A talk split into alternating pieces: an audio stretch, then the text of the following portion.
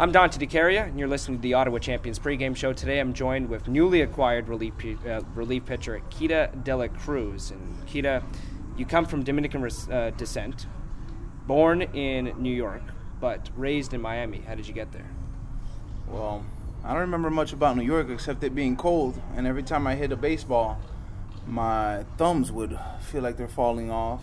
But I moved to Miami when I was 10 years old, and was raised there. Very different lifestyle, and I'd say a lot more baseball. It's definitely uh, it gets you more accustomed to to definitely a lot more good baseball, and you become better just playing around a lot of good players. And Florida definitely is a hotspot for some good talent. Why did your family decide to move to Florida?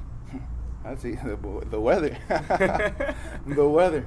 My New York is way too cold to play baseball, and we have um, we had some family that lived in Florida, and we'd go there and just visit. But every time we'd go, we always wanted to stay. And one one time, we just decided, hey, this is we're staying, and it's I definitely like it out there.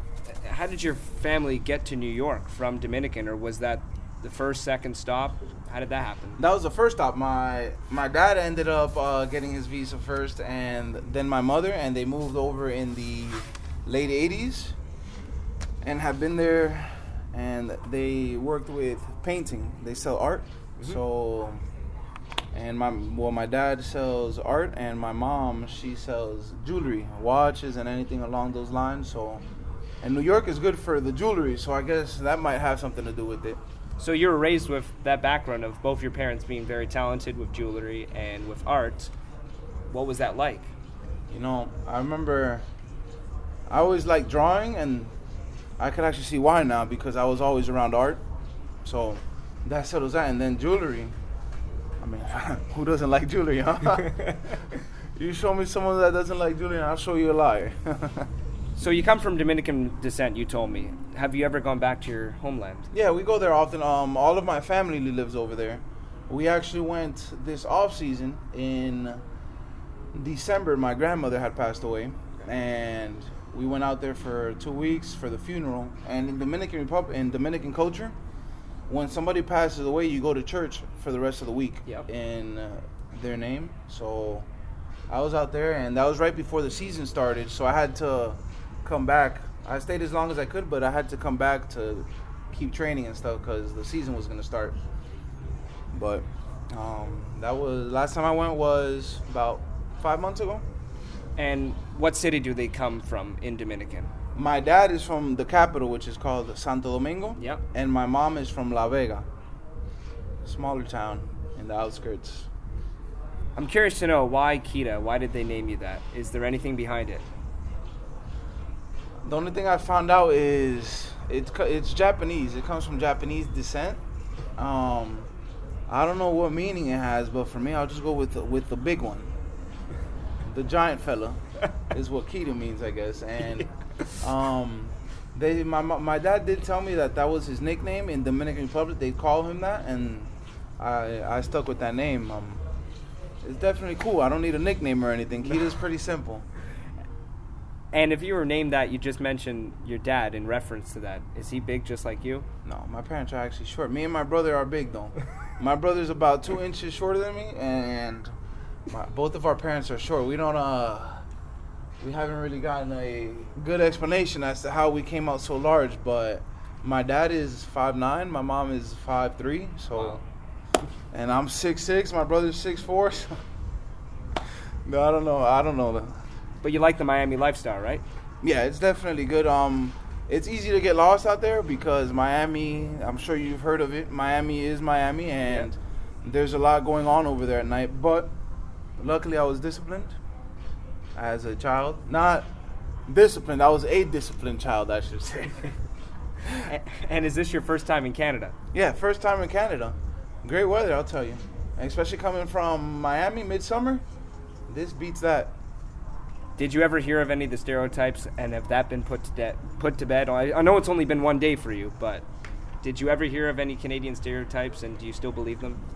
Yeah, actually, um, before I came out, here, I have a, fr- a friend of mine. I played with him on the Washington Nationals. and he's he actually played on this team, Kevin Perez. Oh, I remember. That's my boy. Yeah, that's he lived with me. Yeah, there you go. You see, um, I had thrown with him before coming out here about two weeks ago, and he told me that Canada is really nice and the people are even nicer over there. And I heard that, and I'll tell you what, I haven't rubbed anybody wrong in any way, and I've gone along with everybody. I really like it. Hey, listen, Kevin lived with me 2016. My mom and I billeted him and Andrew Cooper, who still plays okay. here. But he was Kev- with the Washington Nationals. yeah, that's well. right. I know, remember. That's my boy. Um, so you went to high school in Miami. You went to Somerset Academy, but then you went to community college after. How did you get there? Um, I went to Somerset my junior and senior year, but my freshman and sophomore year, I was at Everglades High School, but I didn't play because of my grades. So a coach reached out to me from Somerset. They said, "Hey, we want to bring you in, transfer schools." And I was an outfielder at the time, believe it or not. And my first year actually playing high school ball was my junior year and a coach from University of Northwestern Ohio reached out to me. Um, I don't know how he found me exactly, but he reached out. Hey, we want to give you a scholarship. Ended up going out there freshman year of college, and transferred to Volunteer State Community College in mm-hmm. Gallatin, Tennessee. Yeah. And that was in 2014, and that was also the year they converted me into a pitcher. So I pitched all that season, about two and a half months or so, and got drafted later that year. I'll tell you what, I wasn't happy at first about pitching, but it is the greatest decision ever. Why though? Is it because you throw 97 or what? Well, it helps when you throw about 100. And You hit 100. Well, I hit 101 before coming out here in the bullpen. Um, but I mean, that also helps. It makes it a lot funner as well. but I can't imagine facing somebody throwing that hard. So I'm glad I'm the one handing it and not having to deal with it. You hit a batter the other day, so you got to feel bad, right? Because You know, um, considering you're now talking about how hard you throw, and you don't want to hit guys, right? I think that was a a statement right there. I actually went and apologized to him after, and I told him, "Hey, man, um, actually, he came up to me after the game and said, "Hey, you hit me on purpose," and I told him, "No, man, that was by accident. It just slipped out, the nerves, I guess." And I told him, "Hey, sorry, bro," and he said, "No, thank you." I guess he didn't want to face me or something. That was a good one, though. All right, Keita, let's go back to 2014. You just briefly mentioned it moments ago, drafted by the Washington Nationals. What was that moment like for you and your family? It was. I honestly felt like I made the big leagues. I didn't know I'd go straight to the minor leagues. You know, I thought I was going straight to the big leagues for some reason, and and it was honestly one of the greatest moments. Um, it's crazy. You work for it all your life, and you believe in it, but you don't really know if it's gonna happen. And the moment that it does happen is kind of surreal, and it kind of happens really fast. And next thing you know, you're in there and you're playing and you're moving up. But that is definitely one of the greatest moments. And you were still a teenager, spent two years in the organization in the GCL, which I've talked to guys before and they say the GCL is not fun 10 a.m., 12 o'clock games. What did you learn from that experience? Um, what they say is in the GCL, you play with what you got because you don't get any adrenaline from the fans or anything. And on top of that, you do play at noon when the sun is right on top of you in Florida. Yeah. and you could imagine how that is. Florida's hot and humid, and we already get to the field at six, practice, work out, run, and then have to go out for a game. So, what I learned is baseball is not easy, man. And there's a lot of people out there that work hard, but it's definitely something that separates each player from everybody. And I learned it there, and it's to find that fire because you won't have adrenaline all the time. So I had to find a way to get myself amped up, and that's what I learned. Thank you to the Florida Heat. So after two years in the GCL, you were released by the Washington Nationals. Did you know what your next step was? When they released me, I thought I didn't know anything about independent ball. I thought that was it. I thought I was gonna end up in working at Chipotle or something. And then I found out that there's actually independent leagues, the Frontier League. You could play overseas.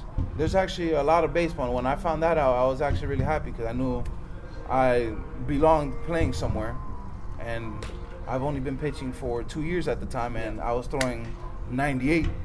with barely any experience.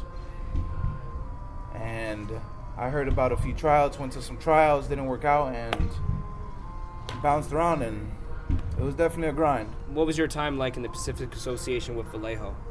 Oh, that was fun. There's the I'd say the GCL got me ready for that because it's the same thing. I mean, you're not always going to be amped up. Vallejo is a smaller town and not a lot going on there, and it's hard to give it your all when you're not really amped up or something. But that's what that's the difference between a good player and a great player. So, after your season in Vallejo, you were actually signed by the Los Angeles Angels organization. Tell us how that happened. Um, when the Nationals let me go in 2016, I ended up going to do a few tryouts. Um, did one for the Frontier League, it didn't work out. Did one for the Rockland Boulders, didn't work out.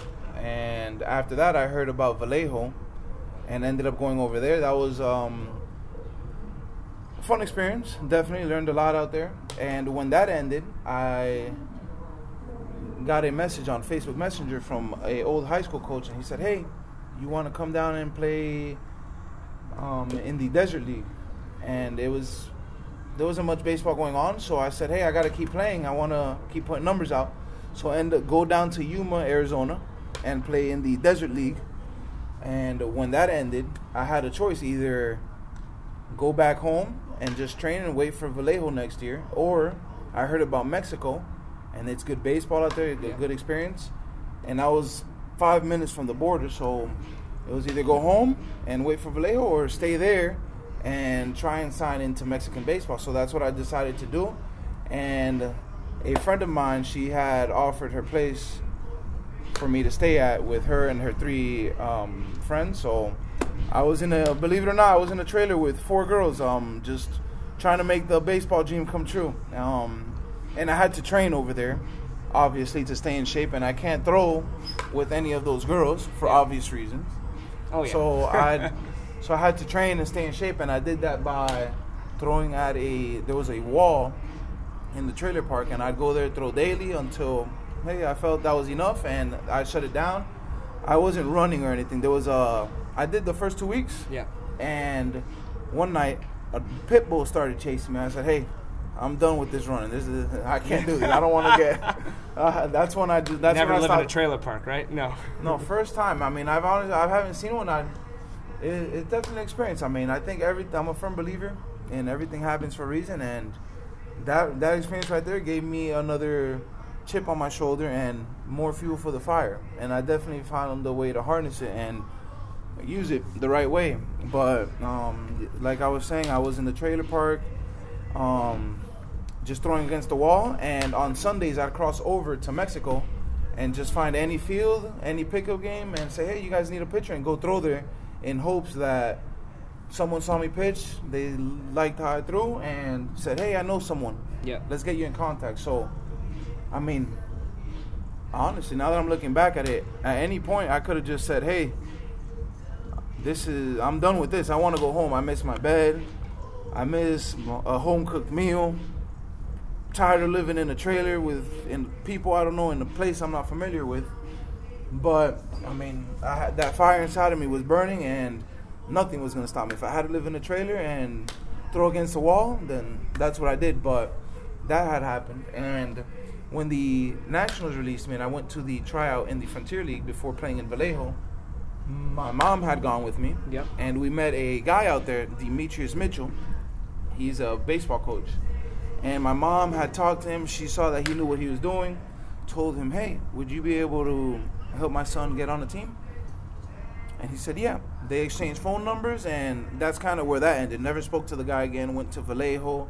Ended up down in Yuma playing for the in the Desert League. Mm-hmm. And in the time that I was down there, just in the trailer, training, and crossing over to Mexico on Sundays, Demetrius goes to send a text message to a coach from New York, since that's where I'm from. I still have the number from there. But he sends the text message to my mom by accident. And when she sees it, she says, Oh, I remember him. So she sends him a picture of me from that tryout that we met at. And he reaches back out and says, Hey, this is that big Dominican. Give me his phone number. Where is he? So he calls me on a Saturday, and I answer the phone. I explain to him the situation, and he says, "Send me some footage. We'll get you on the team." So I sent him some old videos I had. Do you have any new ones? He tells me. And I told him, "Hey, I'm going to Mexico tomorrow to go pitch. I could record it and send it to you." So the following day on Sunday, I cross over to Mexico at 8 a.m. and I pitched the first game and I hit the second game, and then I got back like at 11 p.m. So I was over there all day. But as soon as I crossed the border back into Arizona, I sent him the videos right away. Got home, fell asleep, and when I woke up, he told me that he had eight workouts lined up already. Wow. And he said he would fly out to Arizona so that he could go to the tryouts with me. And ended up going to the Arizona Diamondbacks tryout first and I did really well there, but um, apparently not enough for to their liking. And the following day, I went to go throw for the Angels, and they called me later that night and said, "Hey, we're gonna go ahead and sign you." And when I heard that, it was like uh, the weight of the world got off my shoulder because I mean I wasn't playing. Ba- I wasn't. I didn't have a job at the moment, and Yep. that's not a good feeling. I'll tell you. And Just then- being out of baseball and not having a job, that's honestly one of the worst feelings. I mean, And then two years later, you're a Midwest League All Star playing in Lansing, Michigan for the Western Division in front of 13,000 people. I mean, that's insane. you know, um, the Angels signed me in my first year, played at AZL. Yeah. Then the following year, which was last year, 2018, was the first time I broke camp and played in a affiliate, Full season. a full season team, and it was honestly fun. I know most people when they play in front of a lot of people, they get a little nervous or something along those lines, camera shy or something. But the most people I've ever played in front of was probably like 20 or 30 people. And that was in the GCL, believe it or not. All the teammates out there cheering me on. You gotta love it. That was, that's the most. That's the biggest crowd I've ever been in front of. And I'll tell you what. When I when I went to play in the All Star game in Lansing, Michigan last year, when I stood out there, I felt I felt even better. I'm like I knew that's what I was meant to do. Like be in front of a lot of people and show off what my God given talent. I really actually felt comfortable. Now that it's not that many people, I definitely am working back to get there because that's that, that's a good feeling. I personally fell in love with that. Did you like walking in the first day in the banquet and seeing all these amazing players, guys that were first round picks, and guys like you on both rosters, just meeting everyone? It was, it was that was an incredible feeling because, I mean, to think I was in Mexico playing in a field that didn't even have grass on the infield or outfield. Could you believe that? And it, I believe, if I'm not mistaken, it was right outside of a prison. And then two years later, my first season, I'm an all star. I mean, and I'm around the, literally the best that baseball has, the best that baseball has to offer. And to be considered one of them, I, I signed as a free agent. And the the trials and tribulations I went through, it was it was definitely worth it. Unbelievable story. Thank you so much for doing this today. No problem. Thank you guys, and hopefully we uh we get to see you out here at a few games.